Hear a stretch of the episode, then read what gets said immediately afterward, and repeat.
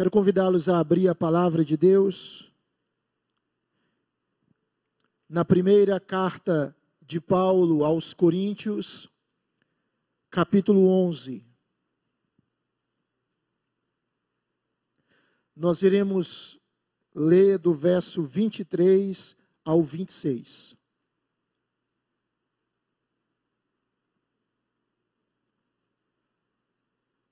Primeira aos Coríntios, capítulo 11, do verso 23 ao 26. Diz assim a Sagrada Escritura: Porque eu recebi do Senhor o que também vos entreguei. Que o Senhor Jesus, na noite em que foi traído, tomou o pão e, tendo dado graças, o partiu e disse: Isto é o meu corpo, que é dado por vós. Fazei isto em memória de mim. Por semelhante modo, depois de haver ceado, tomou também o cálice, dizendo: Este cálice é a nova aliança no meu sangue. Fazei isto todas as vezes que o beberdes em memória de mim. Porque todas as vezes que comerdes este pão e beberdes o cálice, anunciais a morte do Senhor, até que ele venha. Amém. Ó Deus querido, pedimos que o Senhor continue a nos abençoar, que o teu Espírito fale ao nosso coração, que a tua palavra seja exposta com fidelidade, que haja unção do Senhor, graça do Senhor nesse lugar, e que o nosso coração continue recebendo a instrução, a edificação, o fortalecimento, o renovo. Ó oh, Deus amado, fala ao nosso coração, nós pedimos em nome de Jesus. Amém, amém. Irmãos queridos, estarmos junto a pessoas que amamos e que nos amam é sempre algo glorioso, não é verdade? Crente gosta de estar junto. Uma característica do povo de Deus é que ele aprecia se reunir, estar com seus amados irmãos. Há, há uma lenda, eu acho que é uma lenda, que diz que crente gosta muito de comer. Só pode ser uma lenda, né? Mas não sei, mas se reunir com irmãos e em algumas dessas reuniões ter comida é algo também muito bom. Não é verdade, irmãos? Conversa, riso, diálogo, troca de experiência, às vezes choro e comida é bom, é bom se reunir. E se reunir para comer também é bíblico. Me lembro na época da pandemia, aqueles meses sombrios, em que a igreja do Senhor teve que ficar meses sem poder se reunir. Lembra disso, né? As transmissões online e as pessoas assistindo nas suas casas os cultos. Que dias terríveis. E mais, a gente passou semanas e meses sem ver alguns irmãos. Algumas pessoas tinham até medo de ir para casa umas das outras. E tinham até receio disso. Eu me lembro, eu lá em Garanhuns, na igreja que eu servi, depois de um bom tempo, meses e meses, é, a gente sem poder se reunir, depois começou a se reunir com muitas restrições, os irmãos sabem bem como foi essa realidade. Eu me lembro que uma irmã da igreja, ela me fez um convite, um convite que ela já tinha feito para mim, para Cíntia e para os nossos meninos outras vezes. E ela disse assim: Pastor, vem aqui na minha casa. E ela usou uma expressão que era uma expressão muito utilizada naquela época: Pastor, vamos aglomerar. Lembra disso? Vamos aglomerar, mas não era aglomerar. Era eu, Cíntia, Alice, Daniel, se reunir com ela, com o esposo dela e com o filho dela. Não tinha nenhuma aglomeração, mas meus irmãos, que tarde feliz. Eu fui para casa daquela família e a gente passou, eu, Cintia e os meninos, acho que umas três horas ali, meu Deus. Era uma saudade, irmãos. E à noite outra família tinha chamado a gente. E a gente passou mais umas três horas. Eu não me lembro de, de ficar tanto e tanto tempo em casas de irmãos como naquela vez. E aquilo era um privilégio muito grande. A gente está junto à mesa, conversando, compartilhando, rindo, trocando histórias, trocando experiências.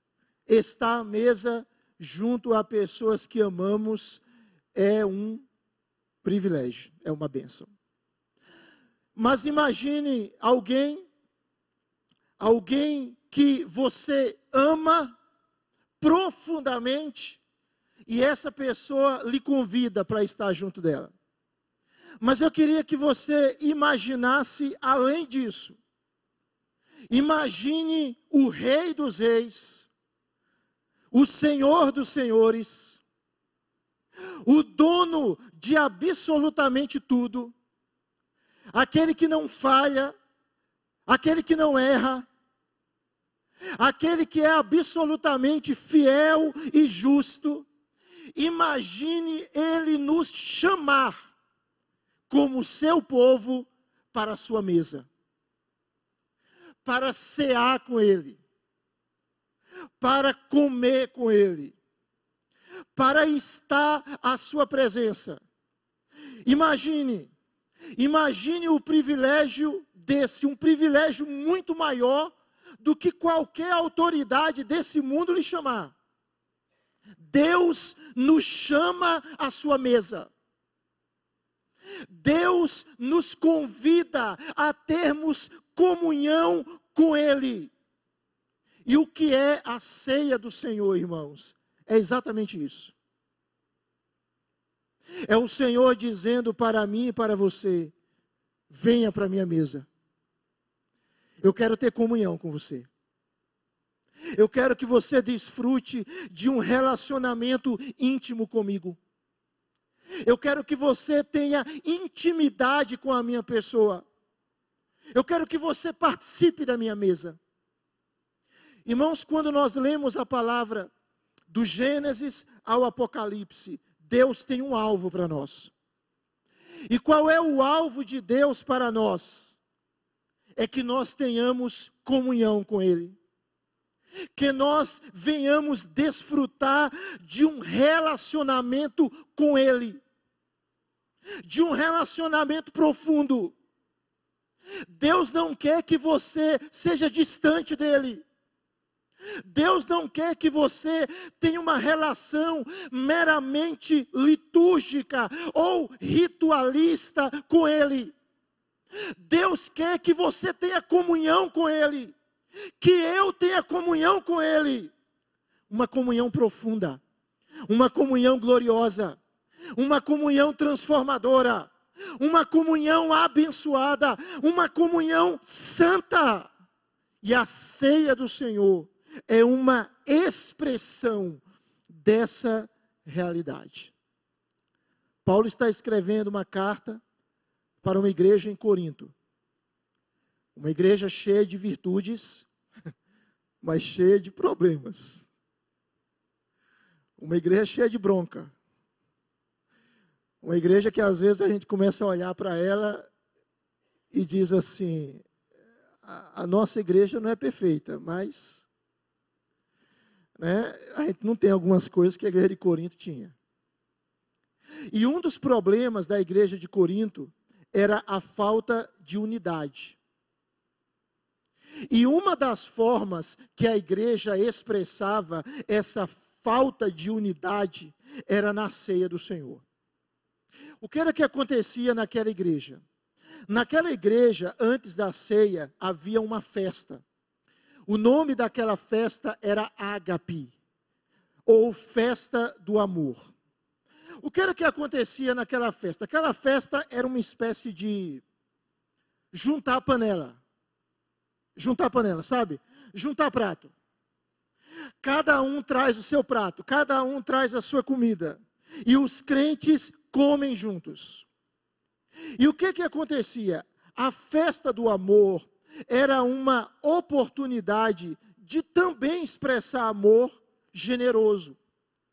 Porque as pessoas mais abastadas, elas traziam as suas refeições, traziam a sua alimentação, e naquela oportunidade, os crentes mais pobres, mais carentes, eles tinham uma oportunidade de participarem de uma refeição de melhor qualidade. Depois da festa do amor, se celebrava a ceia. Era assim que acontecia lá em Corinto. Mas o apóstolo Paulo diz que aqueles crentes, eles estavam se reunindo para pior. Por que eles estavam se reunindo para pior? Porque os ricos, eles, durante a festa do amor, eles chegavam antes, eles traziam as suas finas iguarias, eles se isolavam, eles comiam à vontade, eles bebiam até o ponto de se embriagarem, e os pobres e os carentes, eles simplesmente passavam fome. Eles não participavam daquelas refeições. Eles não participavam daquelas comidas. Então a festa que era para ser a festa do amor se tornou a festa do desamor, a festa do preconceito, a festa da indiferença. E Paulo diz: não é a ceia do Senhor que vocês estão participando. O que vocês estão fazendo não é compatível com a ceia. Porque ceia e amor são realidades íntimas, são realidades que estão conectadas. E Paulo diz para aquela igreja: aqueles que estão fazendo isso estão desprezando a igreja.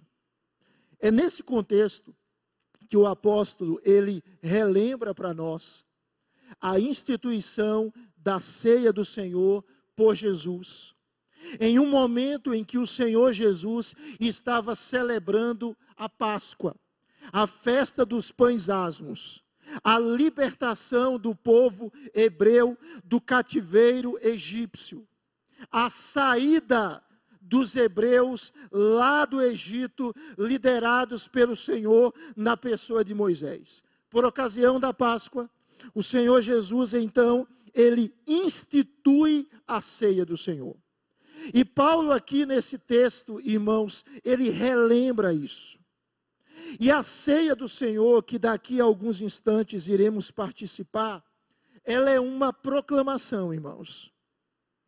Não é simplesmente pão e cálice. A ceia é uma proclamação de verdades, de verdades preciosas e ela nos remete para algumas realidades. Eu quero pensar em apenas três nesta noite com os irmãos. Em primeiro lugar, a ceia do Senhor, ela nos remete ao passado. Quando nós participamos da ceia, nós precisamos olhar para trás. Olhar para o que, irmãos? Para o que devemos olhar quando participamos da ceia? Devemos olhar para a cruz de Cristo.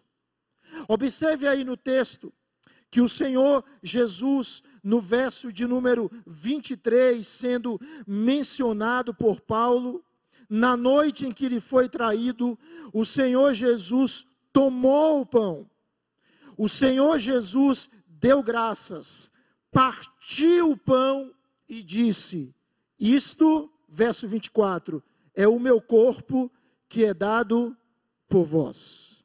E no versículo 25, o Senhor Jesus tomou o cálice e disse: Este é o cálice da nova aliança, ou este cálice é a nova aliança no meu sangue. O que que o texto está falando? O texto está dizendo que a ceia do Senhor, ela foi instituída para que nós venhamos nos lembrar da morte de Cristo. Cristo morreu. Cristo é o centro da ceia. O que é a ceia, irmãos? É uma pregação dramatizada do Calvário. A ceia é isso.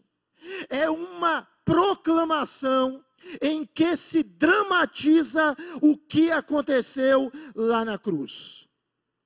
O breve catecismo de Westminster, na pergunta 96, ele questiona o seguinte: o que é a ceia do Senhor? E ele responde afirmando: a ceia do Senhor é um sacramento no qual, dando-se e recebendo-se pão e vinho, conforme a instituição de Cristo, se anuncia a sua morte. E aqueles que participam dignamente tornam-se não de uma maneira corporal e carnal, mas pela fé, participantes do seu corpo e do seu sangue, com todas as suas bênçãos para o seu alimento espiritual e crescimento em graça. Olha o que a ceia é. A ceia é esse momento em que nós nos lembramos do grande ato redentivo. Quando o pão é partido, irmãos, o pão nos remete ao partir do corpo de Cristo. E quando o cálice é derramado, é anunciado o derramar do sangue de Jesus. Quando nós participamos da ceia, nós nos lembramos que Cristo morreu. E o que é que aconteceu quando Cristo morreu? Usando a linguagem de um teólogo do século XVI, a morte da morte na morte de Cristo. Era isso que John Owen dizia. John Owen afirmava que a morte de Cristo matou a nossa morte. A morte de Cristo esmagou a nossa morte. A morte de Cristo venceu a nossa morte. A morte de Cristo destruiu a nossa morte. Meu irmão, você tem vida. E você tem vida abundante. Você tem vida eterna. Você tem a vida de Deus, porque Jesus morreu por você. Mas veja, a ceia do Senhor é uma refeição.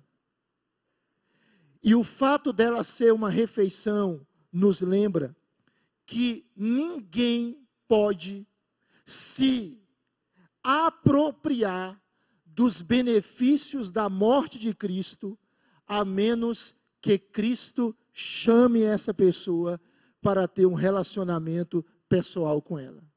Veja, quando nós participamos da ceia, nós nos lembramos que Cristo nos chamou para Ele,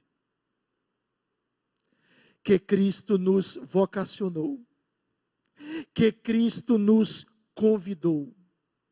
No contexto da antiga, não apenas na antiga aliança, mas no início do primeiro século, participar de uma refeição com alguém era o símbolo de uma comunhão de um relacionamento. Pela morte de Cristo, nós temos um relacionamento pessoal com Ele. Presta atenção, meu irmão. Nós vivemos em um contexto de muito medo, de muita apreensão, de muitas preocupações. Mas a ceia do Senhor nos lembra que Jesus morreu por nós. E se Jesus morreu por nós, não há mais condenação para nós. Se Jesus morreu por nós, nós estamos livres do inferno. Se Jesus morreu por nós, nós não precisamos mais vivermos atormentados pelo medo. Se Jesus morreu por nós e Ele morreu por nós, nós temos vida. Você pode dizer amém? É isso. A ceia nos remete ao passado. Cristo morreu por mim e a sua morte me trouxe vida. Mas a ceia, em segundo lugar, irmãos, nos remete também ao presente. Quando ceamos, nós não somente olhamos para aquilo que Cristo fez no passado, mas nós olhamos para o presente. E neste olhar, nós olhamos para dentro de nós e nós olhamos ao redor de nós. Perceba aí no verso de número 25, que o apóstolo Paulo, ele se referindo ao Senhor Jesus, ele diz que depois de haver ceado, tomou também o cálice, dizendo: Este cálice é a nova aliança em que, irmãos? No meu sangue. No meu sangue. Na antiga aliança, havia o sacrifício de animais. Ou seja, a antiga aliança, ela se desenvolvia, ela se expressava pela oferenda repetitiva de animais. E aqueles animais, eles apontavam para uma oferta perfeita eles apontavam para um sacrifício definitivo que aconteceria no futuro. E que sacrifício é esse? É o sacrifício da nova aliança. Enquanto na antiga aliança animais eram oferecidos pelos homens, na nova aliança há uma confirmação dela de uma vez por todas, mediante um único sacrifício. E que sacrifício é esse? O sacrifício de Cristo.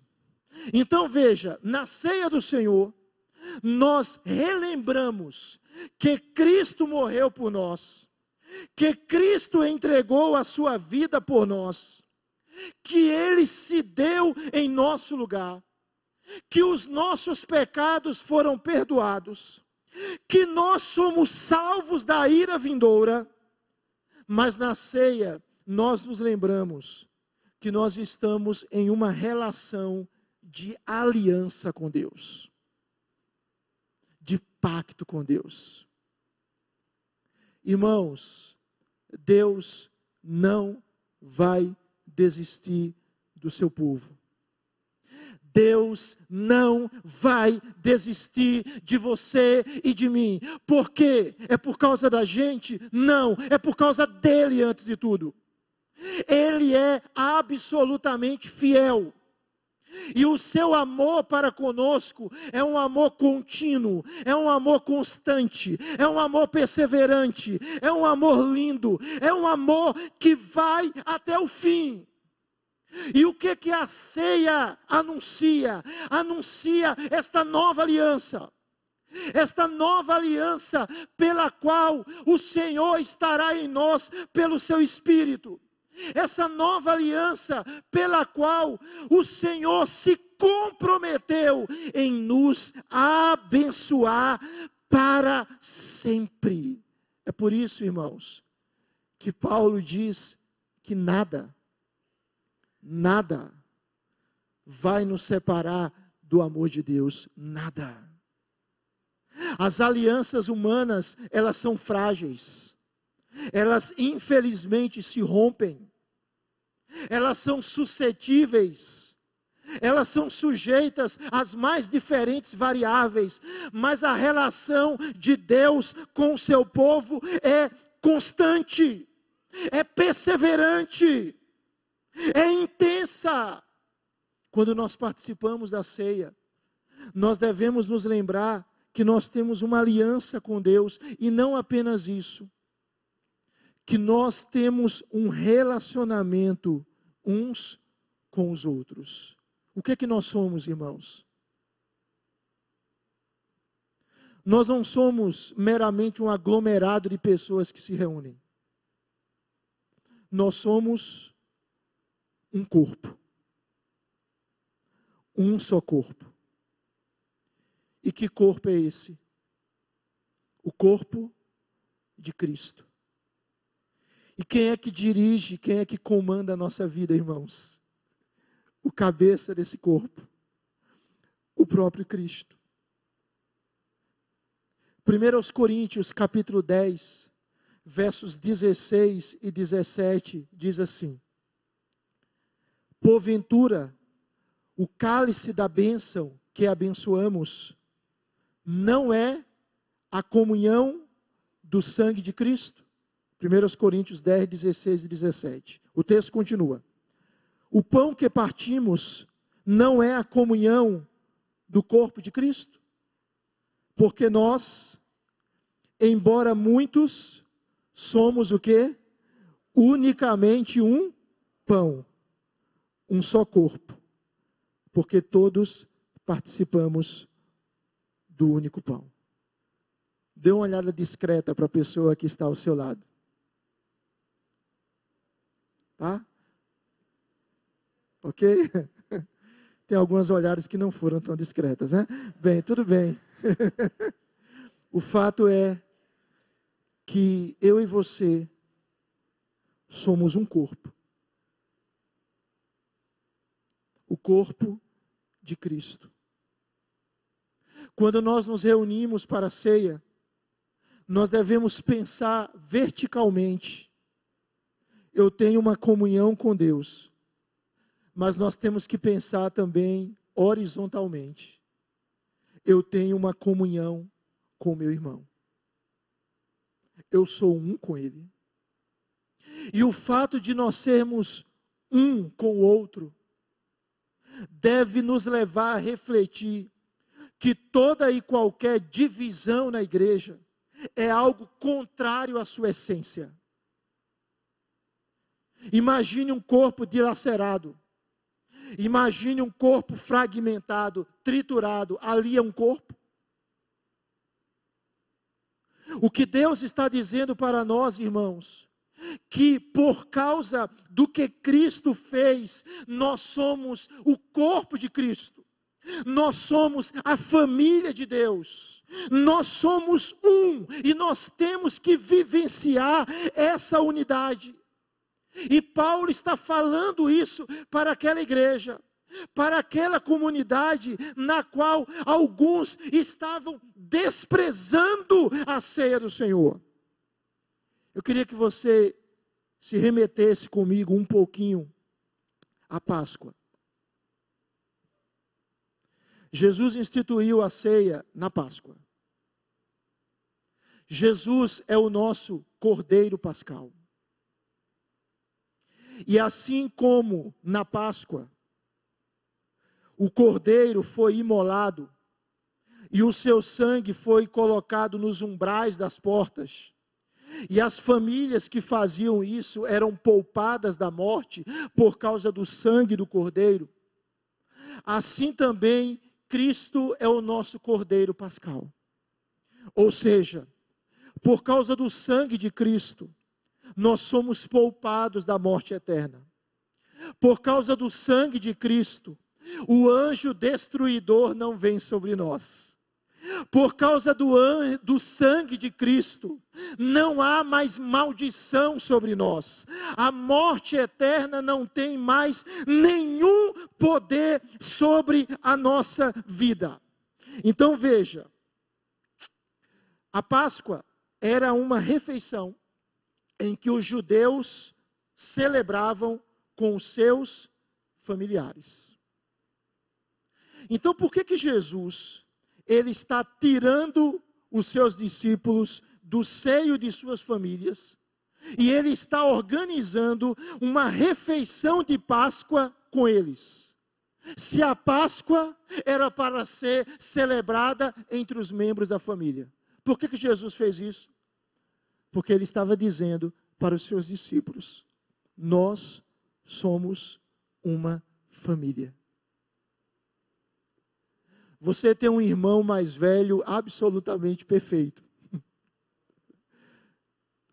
O filho pródigo não teve um irmão mais velho bom. O irmão mais velho dele era ruim, era mesquinho, era miserável, era invejoso. Mas você tem um irmão mais velho perfeito. Um irmão que cuida de você. Um irmão que zela por você. Um irmão que não lhe abandona o irmão que lhe salva, e o nome dele é Jesus Cristo.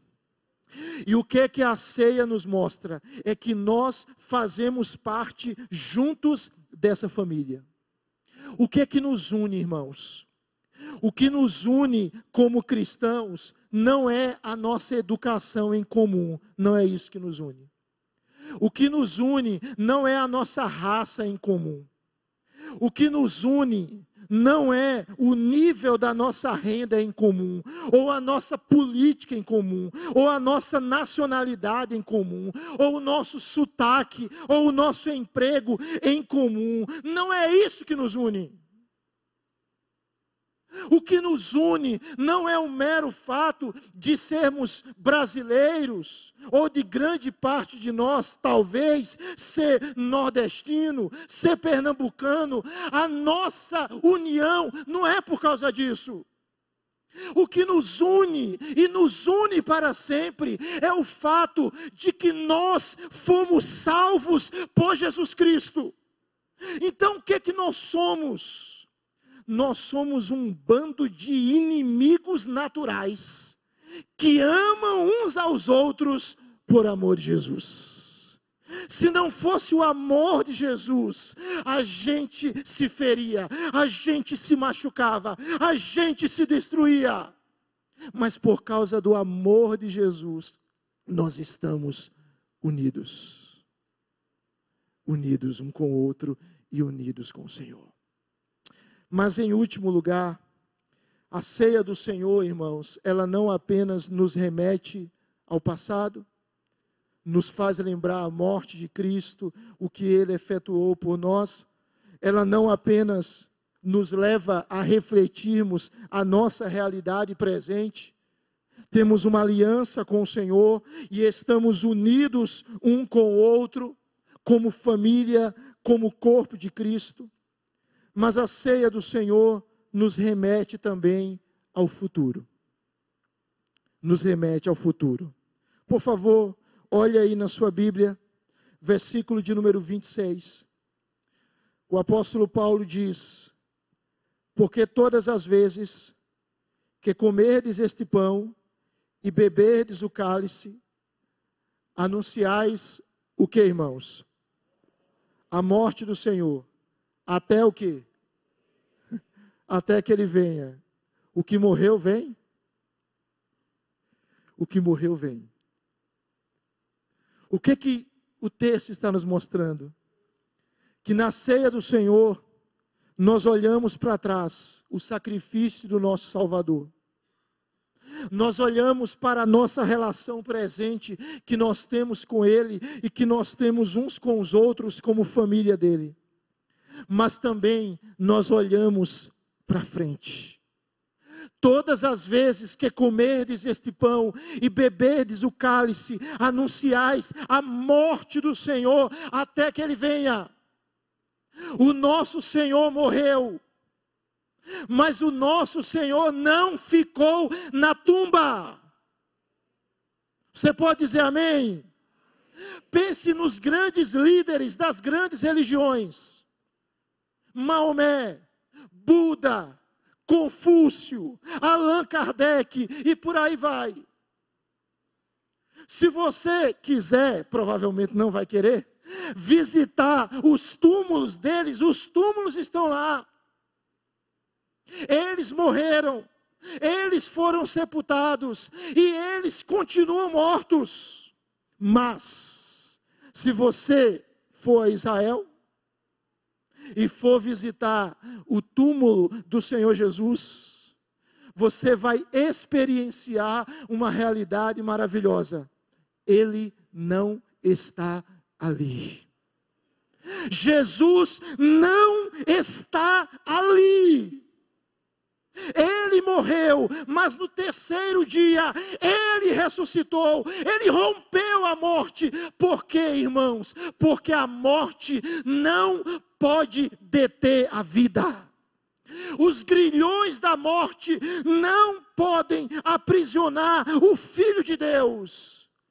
Então, nós servimos a um Cristo ressurreto. E esse Cristo ressurreto, ele ascendeu ao céu.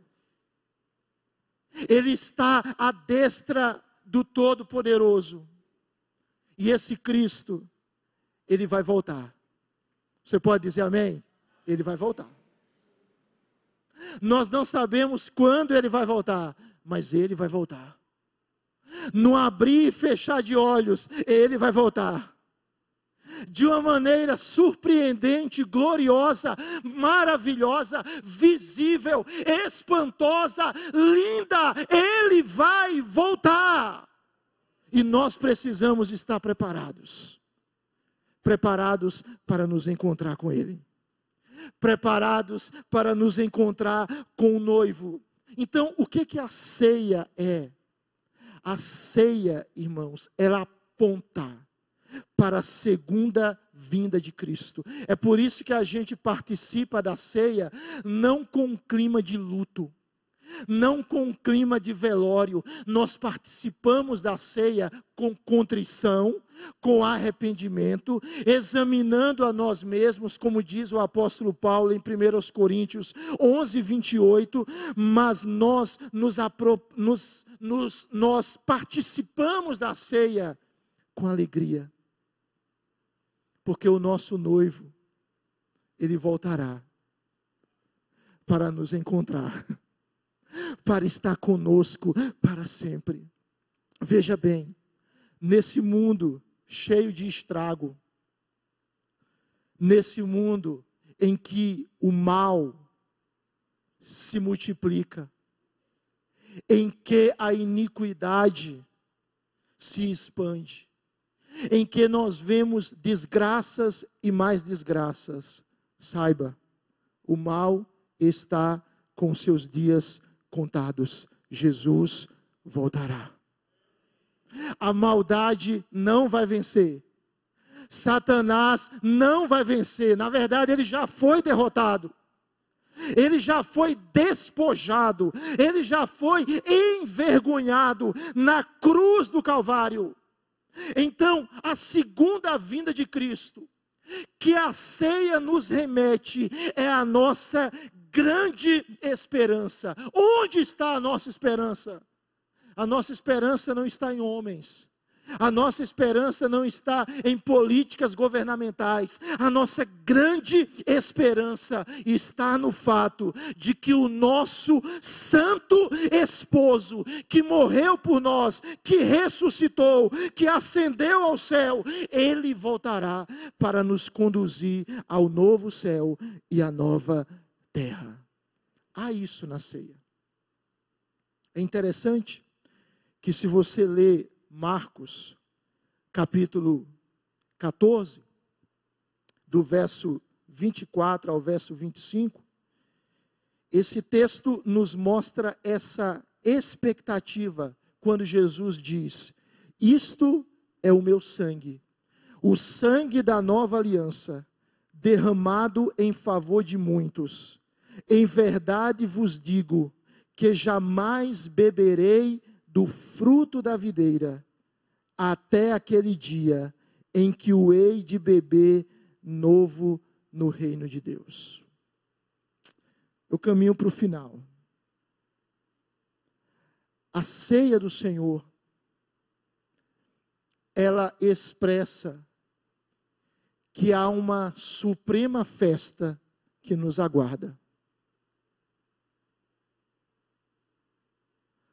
A ceia do Senhor, ela faz uma conexão entre os, o dia da morte do Senhor, a sua ressurreição e a sua segunda vinda.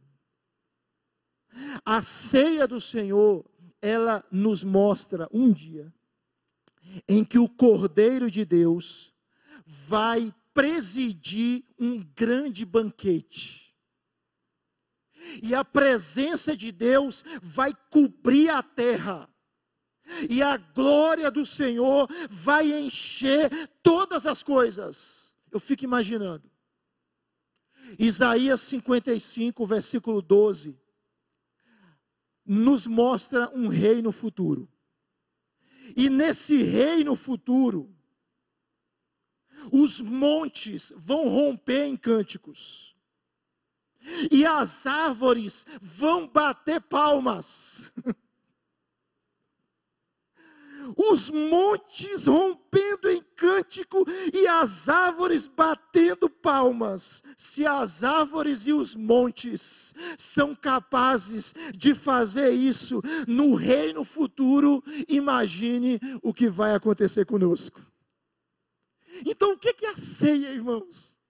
A ceia é uma antecipação em uma dose muito pequena, mas muito real desse futuro. Talvez você esteja sofrendo. Talvez você esteja vivendo dias de tribulação. Ou viveu, ou vá viver. Mas lembre-se, como diziam os moravianos, lembre-se, o nosso Cordeiro venceu. Vamos segui-lo. Você pode dizer amém? O nosso Cordeiro, Jesus Cristo, ele venceu. Ele voltará para buscar o seu povo. Vamos segui-lo. Hoje, nós participamos dessa ceia, mas um dia, irmãos, nós nos sentaremos para o banquete eterno, no reino prometido do Senhor. Um dia, irmãos, um dia, irmãos, e esse dia chegará, nós iremos participar das bodas do Cordeiro um dia, irmãos, nós entraremos na eternidade e nós celebraremos com o Senhor para todo o sempre. Por isso que Apocalipse, capítulo 19, verso 9, nós lemos no início do culto, diz: Bem-aventurados aqueles que são chamados à ceia das bodas do Cordeiro. Feliz aqueles que são chamados às bodas da ceia do Cordeiro. Podemos nos sentar à mesa do Rei, porque a nossa história foi transformada por Ele. O nosso passado de pecado foi perdoado. O nosso presente foi restaurado. E o nosso futuro está assegurado. Deus lhe convida. Deus nos convida como seu povo a estarmos na mesa com Ele. Convido você a orar nesse momento, enquanto os membros do conselho vêm aqui à frente, por favor. Queria convidar você a ficar de pé para a gente orar. Feche seus olhos, vamos orar ao Senhor. Muito obrigado, Senhor, porque nós temos o privilégio de sermos teus para sempre. Obrigado, Deus porque o teu filho morreu na cruz por nós. verteu o seu sangue por nós. E a morte dele matou a nossa morte. Louvamos o teu nome, Senhor, porque nós estamos em uma aliança, em uma aliança ratificada pelo sangue de Cristo. E esse sangue nos purifica de todo o pecado. Esse sangue nos lava, esse sangue nos dá vitória. Obrigado, Deus, porque nós podemos participar da ceia e sermos espiritualmente alimentados pelo Senhor e participar desse momento com uma expectativa. Um dia nós estaremos em uma outra santa ceia, em um banquete superior, em um banquete celestial, sem dores, sem sofrimento, sem preocupações, sem angústias, sem enfermidades, sem pecado, e estaremos para sempre com o Senhor. Maranata, Maranata, Maranata, vem Senhor Jesus. Vem Senhor Jesus. Obrigado, Deus, porque temos o privilégio de sentarmos à tua mesa. Obrigado pelo privilégio de termos comunhão contigo. Oramos em nome de Jesus. Amém. Amém. Podem sentar, irmãos.